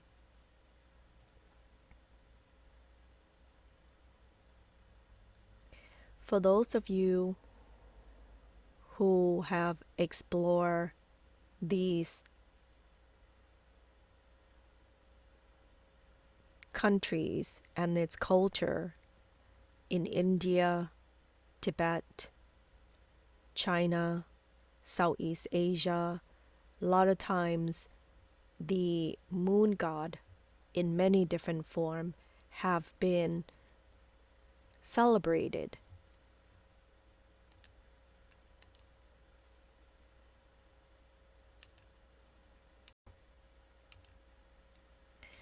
top gods of the Inyanga people of South Central Africa. Kati, the god of hedgehogs. Kati spoke through one of his animal avatars to warn the semi divine hero of Mwindo about some of the Kasiyembe death trap. Mweri, the moon goddess, her domain is the moon itself and is composed of alternated hot, sandy wasteland and lush blue waters. The Mweri sees everything that happens at night and therefore has ties to love making, fertility, sleeping, thievery, and assassination. She has sent dreams or nightmares as well as poetic messages in those dreams visitor to Mweri domain can be left wandering in the hot wasteland or even set on fire by her, depending on the goddess' whim. Kasiyembe. This deity was the major, major majordomo of the river god Mukiti. Kasiyembe duties include the summoning of the river deities, subaquatic army serving as a bodyguard for Mukiti's ritual wife, Iyagura, and attempting to assassinate the semi-divine hero, Mwindo.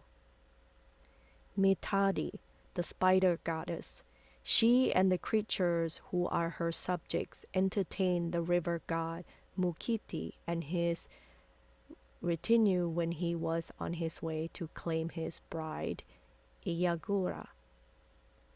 Musoka, the sister of the river god Mukiti. Musoka ruled over the quiet, calm shallow of the long, winding river near the village of Tubondo. Her sovereignty over calm waters compared to her brother's command of the rapid and strong flowing water is similar to the way many pantheons features male deities of the hard rainfall and female deity of soft rainfall. Musoka would often stretch her serpent form across the river to allow Inangans to use her as an emergency bridge. Kitandukutu, the god of cricket in Inyanga myths. The creatures he is the lord of are considered bad omens and supernatural gossip. Crickets hear everything and maliciously pass it all along to Kitandukutu, who is often happy to expose secrets or to deliver bad news. In the Mwindo epic, a cricket informs of Ikatanduku that Chief Shemwindo's wife has given birth to a male in spite of evil chief's warning and threat. The cricket gods then spitefully passes the word along to Shemwindo. Impaka, the deadly god who ruled the nightmare dangers of the jungle, All the nocturnal creatures answered to him, as did all of the unholy monster, like the seven-headed Kirimu. Paka is the closest the Nanga pantheon comes to satanic figure. He is always associated with unspeakable acts and with everything vile that can happen to human during the vulnerable hours of darkness. Yamurari, Yamurari, the fire volcano and earthquake god who was supreme deity of the Nanga pantheon. He ruled over the largest of the subterranean kingdom and the realms of all the other deities who live under the earth were his vassal states. Earthquakes and volcanoes were his weapon just as much as fire itself was. Nyamurari was not to be trifled with because of the obvious importance of fire for cooking food or light or for metalworking. Significantly, the cocky and irrelevant Mwindo never dared challenge Nyamurari.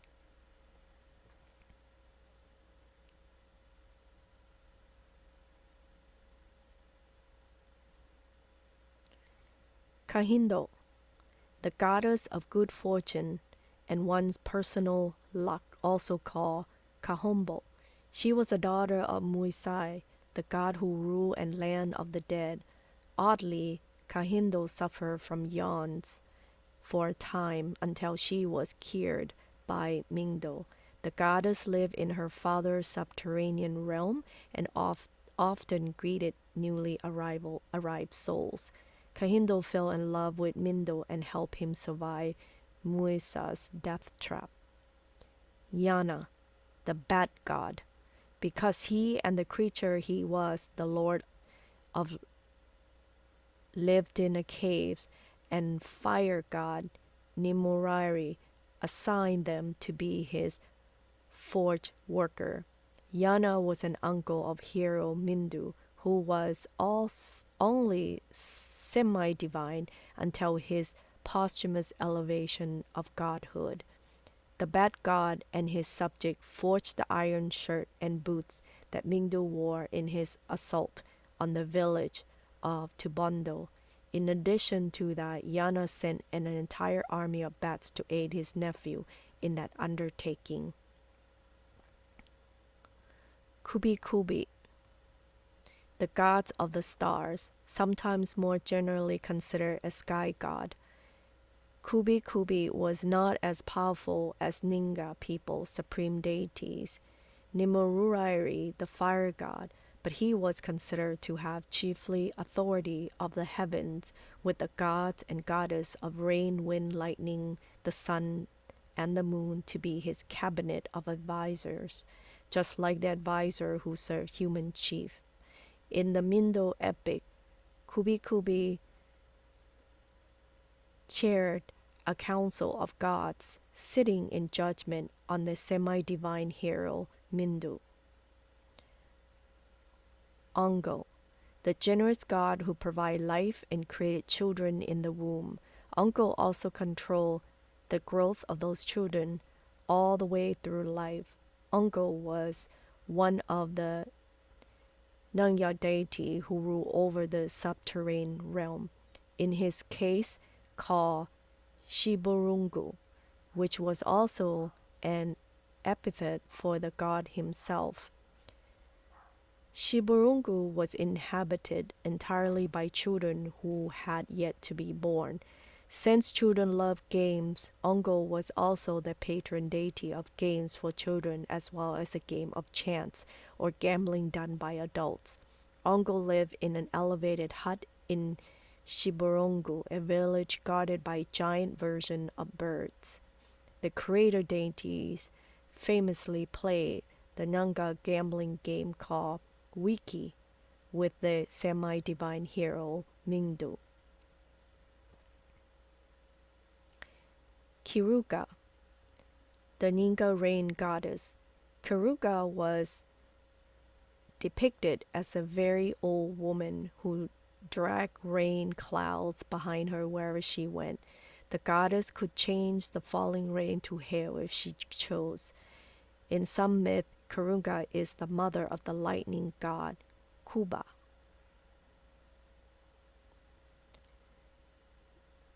Nintumba.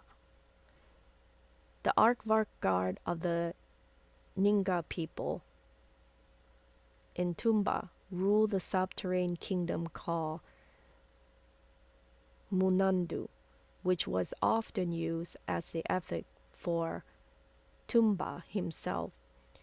To the Nanga Aardvark are special creature, hence the extraordinary reverence accorded their deity.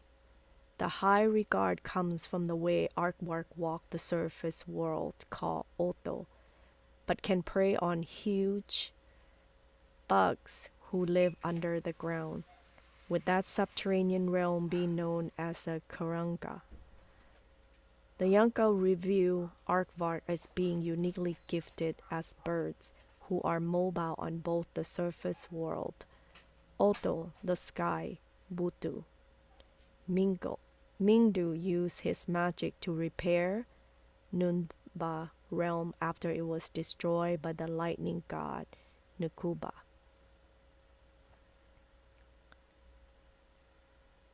Kense, the sun god. Kense domain was the sun itself, a scorching landscape with no trace of water anywhere.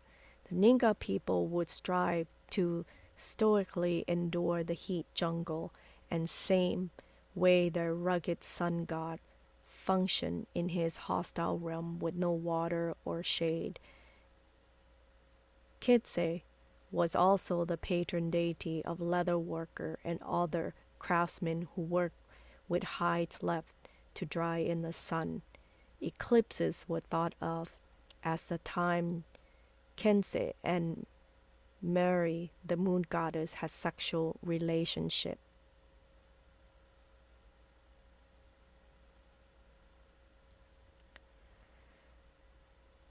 Muisa, the god who ruled over the land of the dead. Nothing could grow on trees in his realm, and his favorite food was ashes, and he was so fond of them he would even wallow in them uncontrollably. If non chieftain dared to enter his realm while they were still alive, Muisa would try to trick them into a seat which would paralyze them and hold them helpless until he beheaded them making them dead and their soul at his mercy. If they declined the seed of death, God would try to get them to eat or drink poison food or drink. Muisa was dishonest and untrustworthy, forever plotted against his human victim. He used the soul in the land of the dead as spies and informant, so he always knew everything going on in his domain. Muisa offered his daughter the goddess Kahindo to Mwindo as a wife, but Mwindo declined the offer. Nkuba, the god of lightning. Nkuba was known and feared for his quick temper and his great power. Powerful chief and shaman could call on Numba to kill their enemies with his deadly lightning bolts. The lightning god was immune to cold and heat and lived a nomadic existence on clouds in the sky. He could solidify lightning to use it as a makeshift staircase between heaven and earth. Nukumba admired anyone who killed with the same merciless swiftness that he himself demonstrated. The god even became a blood brother to the seven headed monster Kirimu because of the creature's prowess at killing. Nakuma befriended the hero Mwindo, who impressed the deity by surviving his initial attempt to slay him. He then assisted Mwindo by freeing him from the death god Muisa's trap by devastating the subterranean realm of the Aardvark god Natumba and by striking dead all the citizens of the village ruled by the evil chief Shemwindo. Later, the two had a falling out, and Nakumba stole away Mwindo for an entire year of punishment by the heavenly deities. Mwindo, the semi divine hero who was elevated to full godhood after his death. The cycle myth involving Mwindo form a large part of Ningangan lore. The figure's adventures and ordeals are e- even stimul- simulated in initiation rituals into Ningan secret society. Mwindo was born to ne- Nemwindo, his mother, and Shemwindo, his evil father. Chief Shemwindo had forbidden his seven wives from having male offspring to avoid any potential climate at his throne. Even as fetus, Mwindo would ship out of his mother's womb while she slept and do chores for her, like gathering firewood or fetching water from the river. After the semi divine hero was born, he had to survive multitude attempts on his life by his father. Mwindo grew at a rapid rate and was soon a man.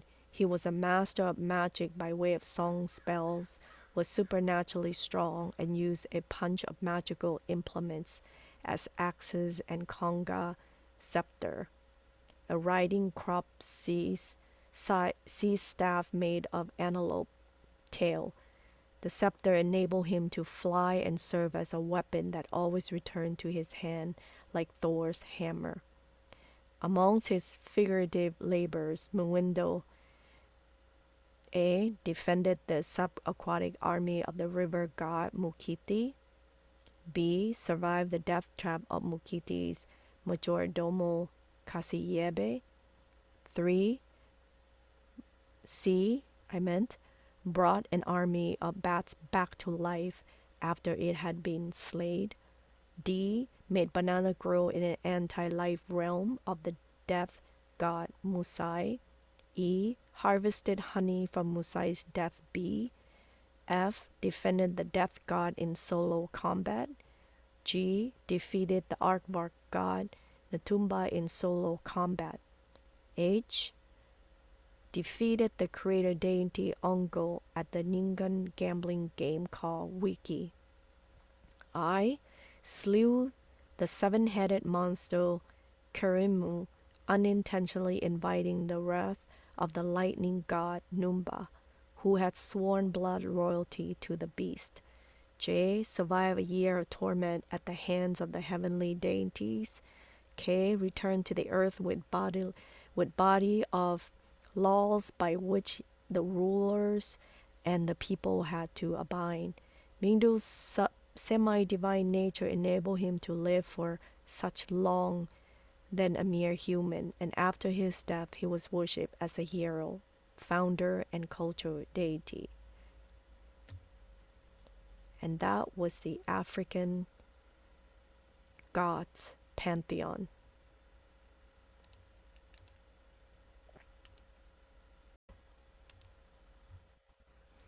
Lunar eclipse was welcomed by Celts in the ancient times. Lunar eclipses were not something to fear, but were associated with the rabbit and the hare, symbols of fertility.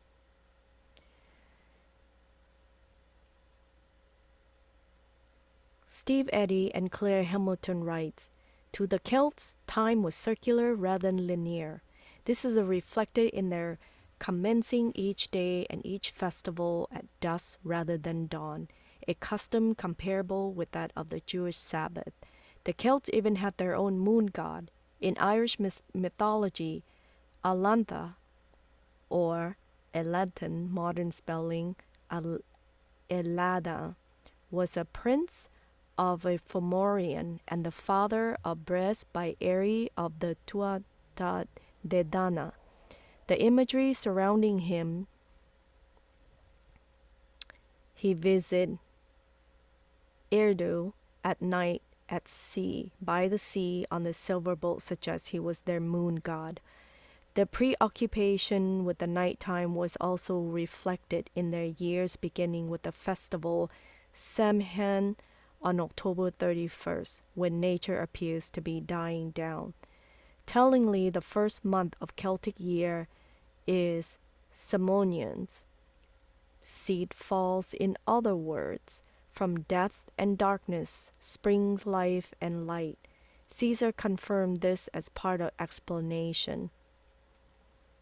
The Gauls claim all this to be descendant from Father D, a god of death, darkness, and underworld, declaring that this is the tradition preserved by the Druids. For this reason, they measure period of time not by day but by nights, and thus celebrating birthday, the first of the month, and New Year's Day. They go on the principles that the day begins at night. Another reason for the importance of night in the Celts' reckoning of time lies in their regards for the moon and the feminine principle which is represent. Certainly, there is some evidence that they observe the solar festival of solstices and equinoxes, and especially the summer solstice. It is also true that the Druids' most sacred plant, mistletoe, was associated with the sun. However, the waxing and waning of the moon were of the far greater importance. The Celts show their respect for the moon by using euphemisms such as glynach, meaning brightness, and never referring directly to the moon. Manx fishermen followed this custom until the 19th century, referring to the moon as Benrin Nahoi, Queen of the Night. More persuasive, however, is the evidence he found in Celtic calendar. The earliest known Celtic calendar is the Coligny calendar, now in the Palace des Arts in Lyon, France. It dates prob probably from 1st century BC and is made of bronze fragments such as single huge plate. It is inscribed with Latin character, but in Gaulish. It begins each month with a full moon and covers a 30 year cycle, comprising five cycles of 62 lunar months, and of the 61. It divides each month into fourth nights and rather than weeks, with days designated from observation. Each year is divided into 13 months. The Coligny calendar achieve a complex synchronization of the solar and lunar months. Whether it is it does this for philosoph- philosophical or practical reason, it points to consider considerable sophistication. The lunar months given to Coligny calendar are as follow.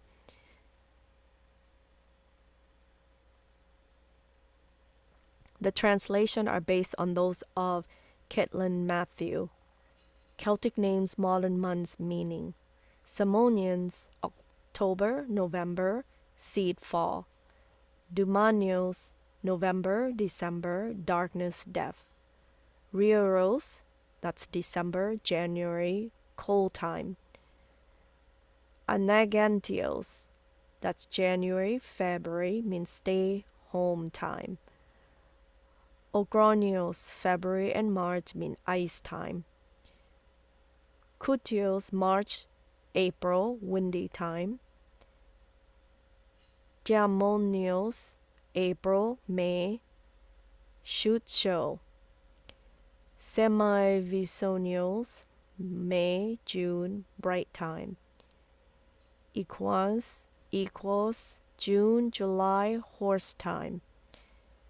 Elambios, July, August, clam time.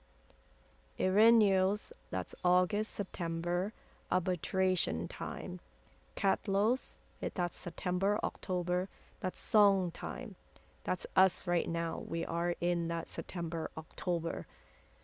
So this calendar creation was created specifically for that longitude, latitude, location. It does not always going to apply for other um, culture due to location.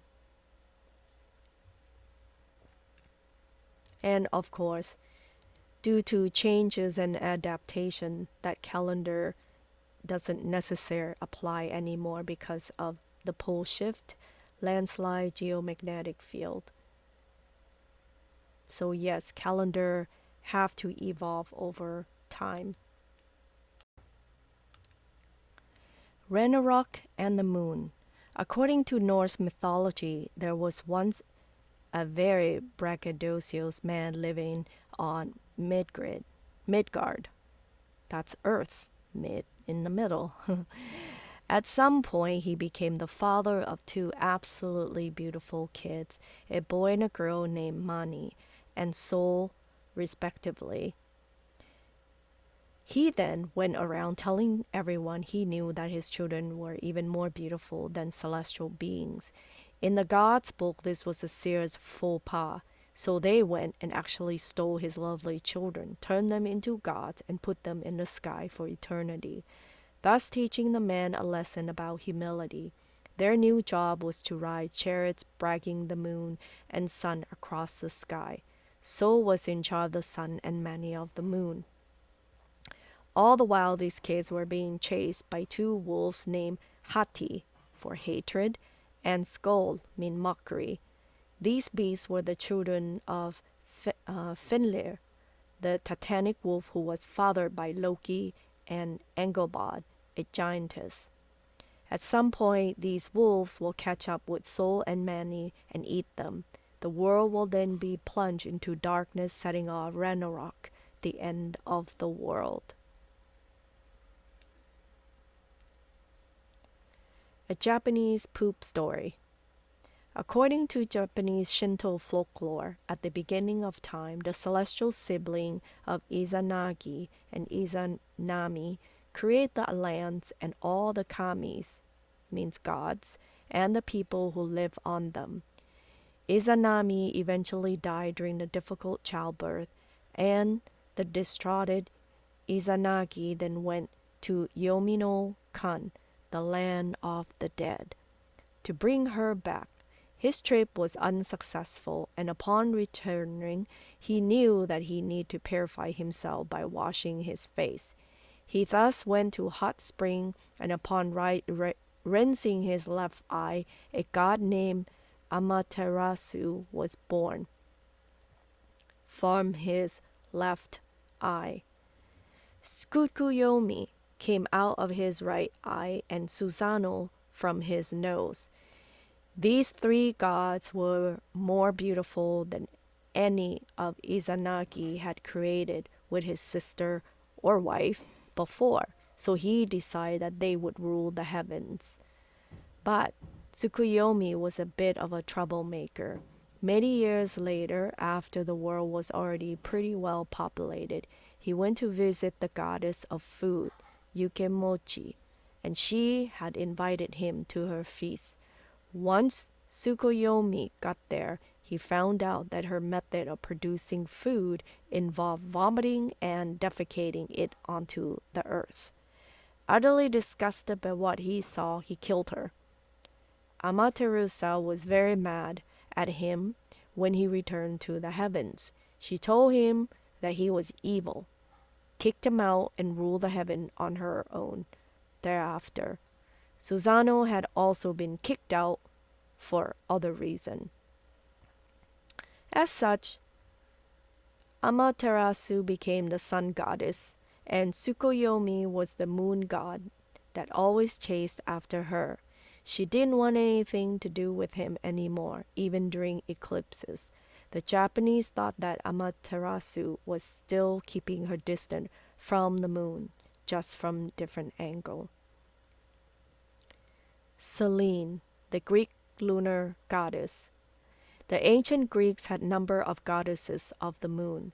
One of them was the famous Artemis, who symbolized hunting, chastity, the moon, and wilderness but Selene was thought to be the main goddess in charge of the gray orb, and unlike the, chaste, the chastised Artemis, she lived a fairly interesting life.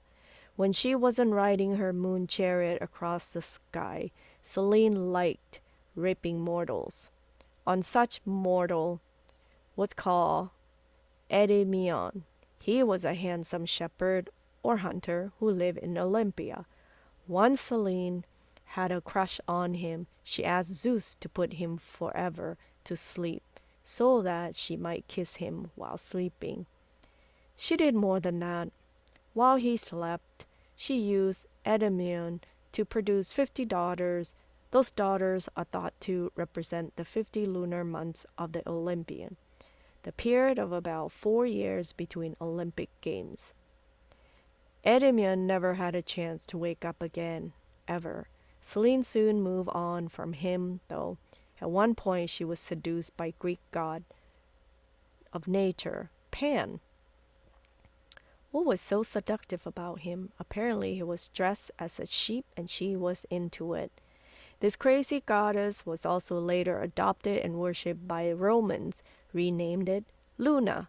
Hence, why so many Latin countries, for example, France, Spain, Portugal, still call the moon Luna. Loon. Inuit incest. Inuit tribes inhabited Alaska, Greenland, and the Arctic.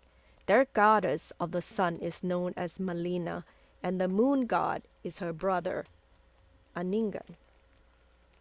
According to legends from many hundreds of years ago, these two siblings used to be normal mortals who got along really well. But at one point, Aningan started to fancy his sister in sexual way, so he snuck into woman's sleeping area that Inuit apparently have had had sex with her every night for a few weeks. Initially, Melina couldn't tell who was climbing on top of her, and she didn't really care. But she did grow curious eventually, so she took some soot from a burnt out fire, and then Aningan visited her again. She marked him on the face with it. Then she took a torch and walked towards where the men slept, only to discover that her brother was a pervert. She ran away. Aningan saw her and tried to chase after her. But being in a hurry, he dropped his own torch, thereby losing his light. The two siblings ran so fast that they took off into the sky and became the sun and the moon. While chasing Melina, the moon god forgets to eat, which is why the moon always grows thinner for a while. When it disappears, it means Aningan is off on a hunt for aforementioned food. During this lunar eclipse, it is thought that the siblings have met again and are having sex in the sky.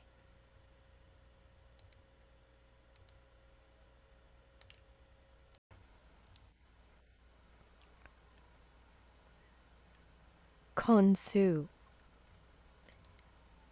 Who is Khonsu? The ancient Egyptian Khonsu or Kensu, Khons, Chons, Chonsu is the ancient Egyptian god of the moon. His name means traveler, and this may relate to the perceived nightly travel of the moon across the sky. Along with Thoth, he marked the passage of time Khonsu was instrumental in the creation of the new of the new life in all living creatures. In at Thebes, he performed part of the family triad, the Theban triad, tri, triad, with Mut as his mother and Amun as his father. Khonsu's name reflects the fact that the moon, returned referred to as La in Egyptian, travel across the night sky for its meaning traveler. Also had a title embracer, pathfinder, and defender, as he was thought to watch over those who travel at night, as the gods of the light in the night Khonsu was invoked to protect against wild animals and aid with healing. It was said that when Khonsu caused the crescent moon to shine, women conceived. Cattle became fertile, and all nostrils and every throat was filled with fresh air. Some of the attributes in art of Khonsu is typically depicted as a mummy with a symbol of childhood, a side lock of hair, as well as a menat necklace with crooked and frail. He was close links to other divine children such as Hor, Horus and Shu. He is sometimes shown wearing an eagle or falcon's head like Horus, with whom he is associated as a protector and healer, adorned with a sun disk and crescent moon.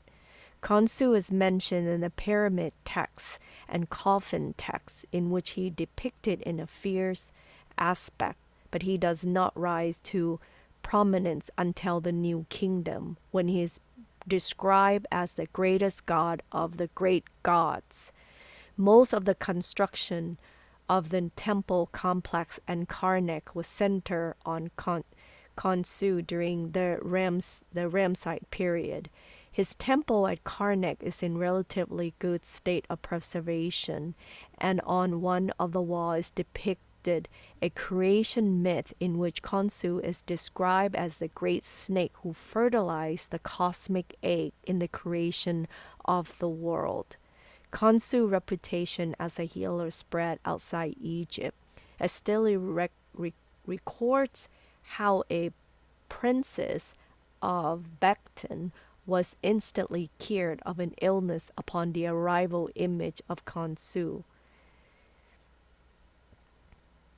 King Ptolemy the fourth, after he was cured of an illness, called himself beloved of Khonsu, who protects his majesty and drives away evil spirits.